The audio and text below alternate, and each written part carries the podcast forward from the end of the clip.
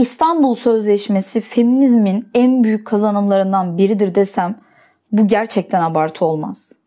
Bir kere şu an yorumlarken sadece şu ana bakıyoruz. Aslında geçmişe bakarsak, 2000 yıllık tarihe bakarsak kadınlar olarak hiç de güzel bir geçmişimiz olduğunu söyleyemeyiz. Çoğunlukla çok zorlu şartlar altında yaşadık ve çoğunlukla çok fazla özgürlükten ve haktan e, mahrum olarak, mahrum bırakılarak yaşadık. 19. yüzyılda bu değişti, isyan ettik ve şu an dünyada kadınlar evet 100 e, yıl önceye göre daha iyi durumda genel olarak. Ama hala da kat etmemiz gereken çok yol var. Peki neden İstanbul Sözleşmesi feminizmin en büyük kazanımlarından biridir diyorum? Bunun en önemli nedeni kadına yönelik ben buna cins kıyım diyorum aslında. Şiddetin ve cins kıyımın aslında en fazla üretildiği alan ve böyle bunu e, sadece belirli bir coğrafyaya has düşünmeyin. Tamamen evrensel bir şey bu. Alan özel alan. Yani bu şiddetin üretildiği alan özel alan. Özel alanda olan şiddet de aslında e, bir sigortası var erkekler açısından. En azından şu an söyleyemem ama geçmişte böyle bir yapı vardı. Hala var ama savaş şu an biz savaş halindeyiz en azından. Özel alandaki şiddet aile denen mefhumla birlikte korunmaya açık. Aslında eleştirilmeye değil, korunmaya açık. E, bunun en net örneklerini şunlar üzerinden verebilirim. Mesela aile içerisinde cinsel şiddet. Neredeyse her zaman, neredeyse yani çoğunlukla tamamene yakın bir şekilde cinsel şiddet aile içerisinde sönümlendirilmeye çalışılan bir şey. Özellikle çocuğa yönelikse.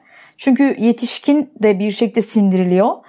E, ama çocuk tamamen sindiriliyor ve sistemli olarak bu cinsel şiddet sürebiliyor.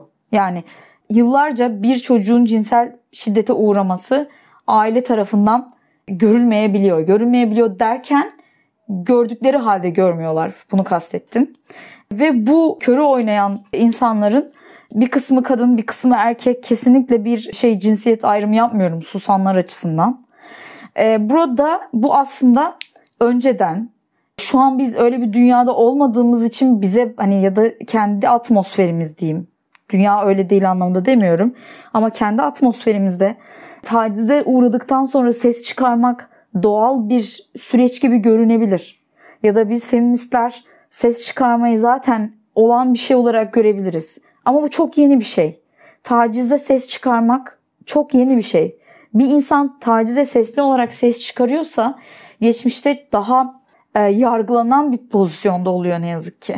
Özetle aslında geleneksel yapı e, tacize, istismara e, ya da e, bir şekilde enseste, enseste vesaireye karşı çıkmamayı e, şey yapan bir yapı. Aslında geleneksel yapı. Bunu da aslında aileyi koruma üzerinden e, okuyabiliriz. Zaten onlar kendileri de itiraf ediyorlar aileyi koruma meselesinde.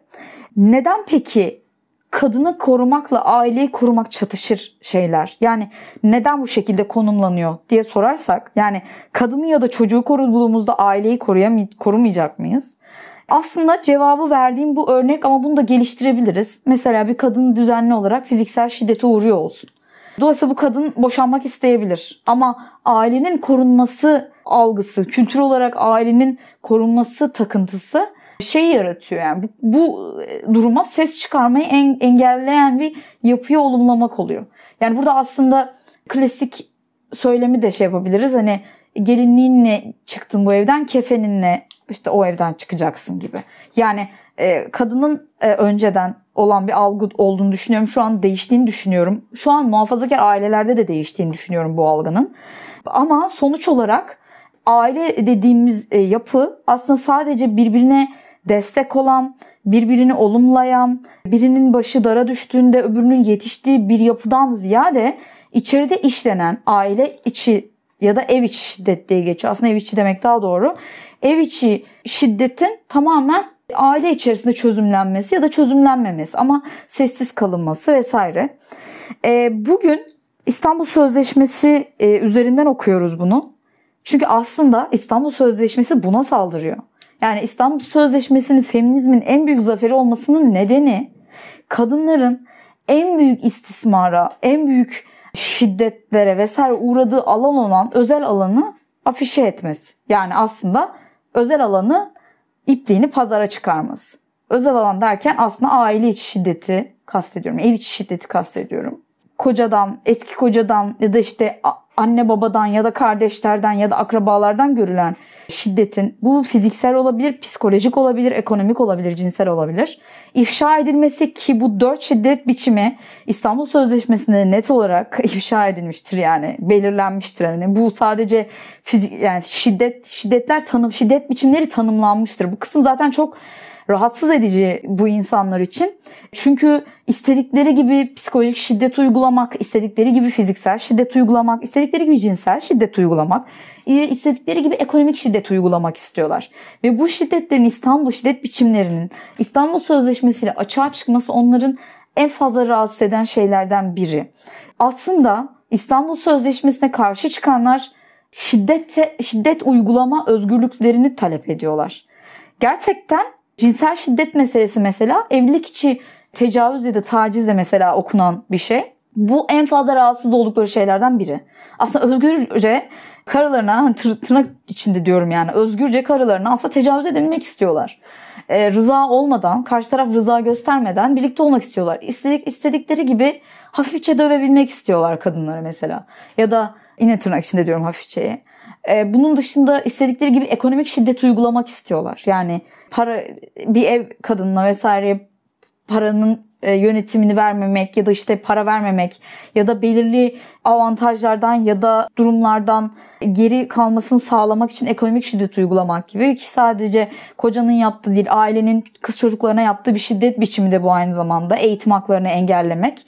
İşte İstanbul Sözleşmesi tarih boyunca kadınların elindeki en büyük kadınlardan biri olmasının e, sebebi ev içinde her gün suç işleniyor. Her yer olay mahalli sloganı şaka değil. Her yer olay mahalli derken e, sokakları kastetmiyoruz sadece. Kafeleri kastetmiyoruz.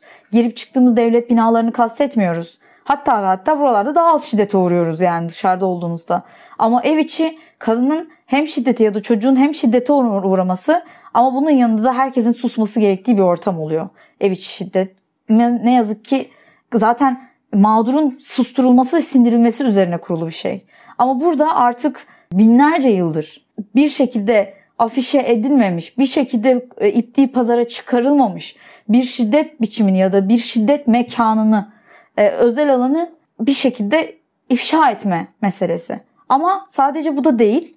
Aynı zamanda hem ifşa edip hem de devlete bununla ilgili yükümlülükleri olduğunu hatırlatması. Yani sen evet bu özel alandaki bu şiddeti hem kabul edeceksin artı aynı zamanda da bu şiddet biçimine karşı önlem alman gerekiyor, bir şey yapman gerekiyor. Zaten burada da aslında 6284 sayılı koruma kanununu görüyoruz karşımıza çıkıyor. Çoğunlukla şöyle bir algı var biraz. Yani bu algıyı e, ne yarattı tam emin değilim. E, biraz işin hukuki boyutundan dolayı muhtemelen ama e, yani yazılı kısmından dolayı. İstanbul Sözleşmesi'nin aslında o kadar bağlayıcılığı yok vesaire gibi.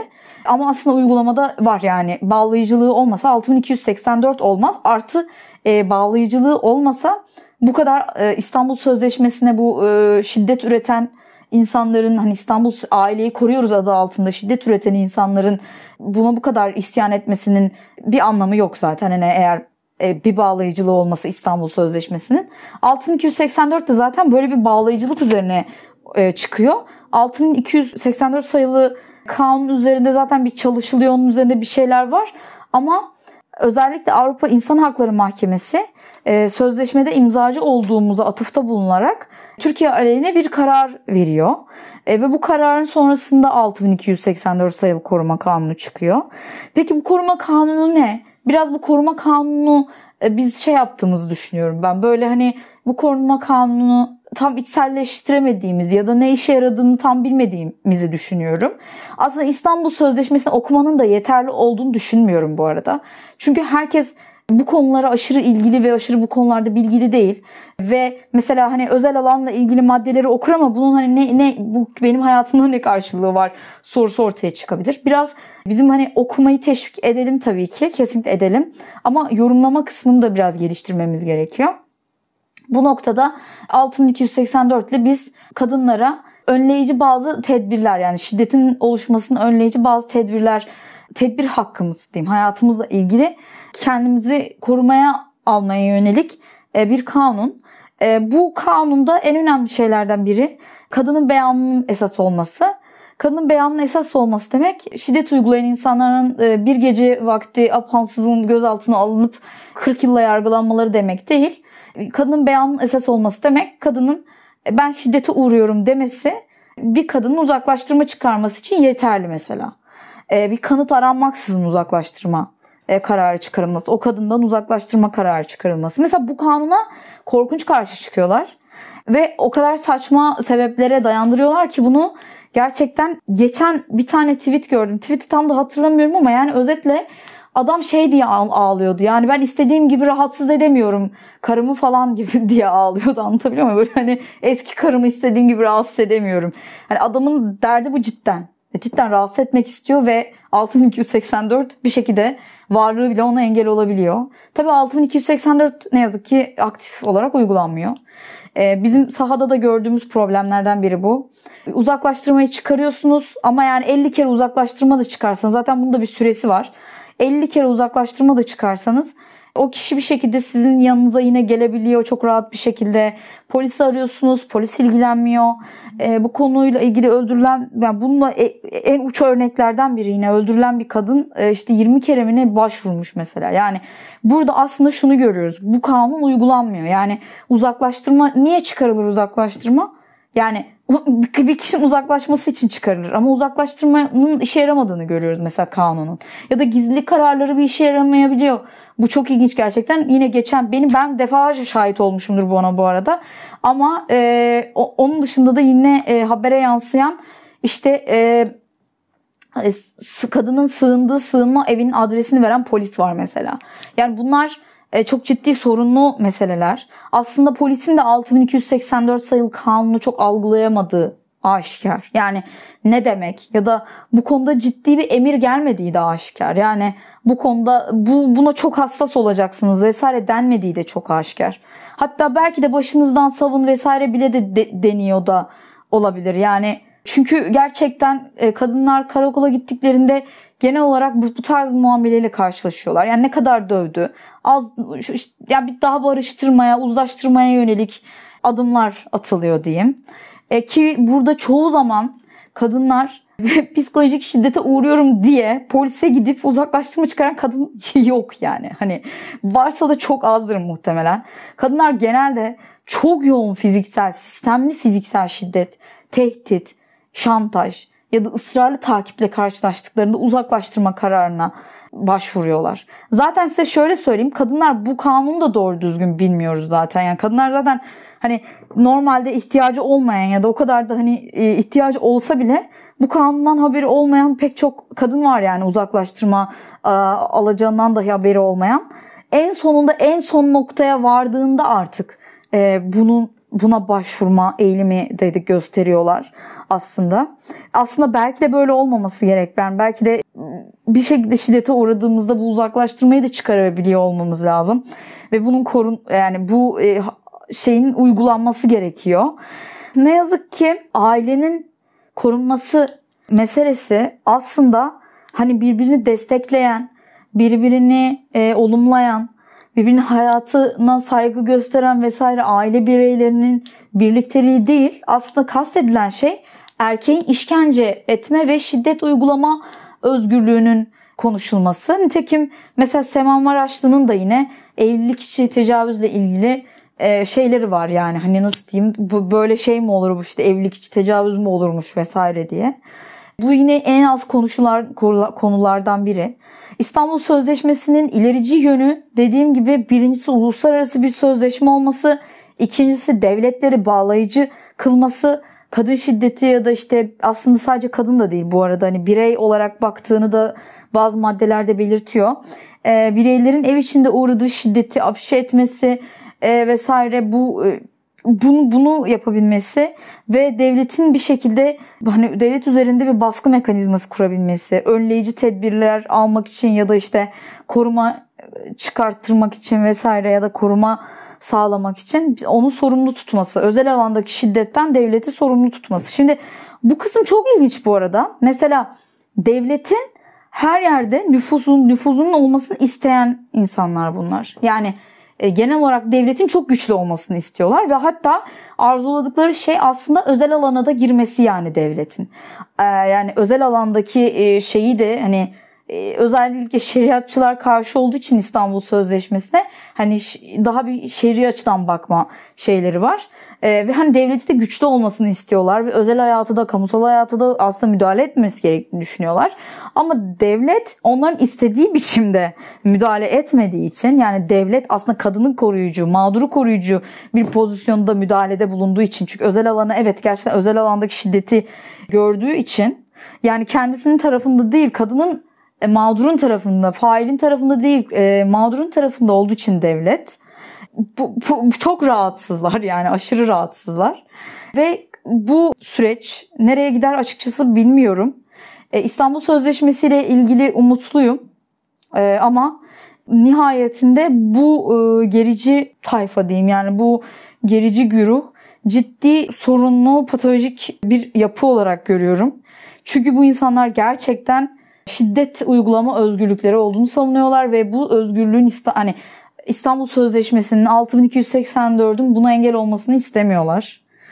Şiddetin artması için de e, yani şiddetin artmasıyla ilgili de şöyle bir e, şeyleri var, iddiaları var. İşte İstanbul Sözleşmesi kabul edildiği yıldan itibaren şiddet çok ciddi artıyor diye bir iddiaları var.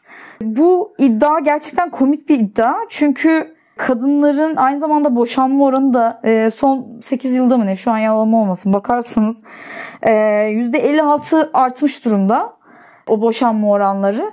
Kadınlar boşanmak istiyorlar. Yani hani hunharca boşanmak istiyorlar.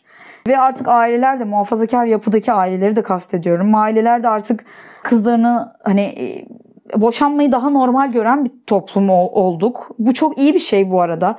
Boşanmanın doğal olmasını olması.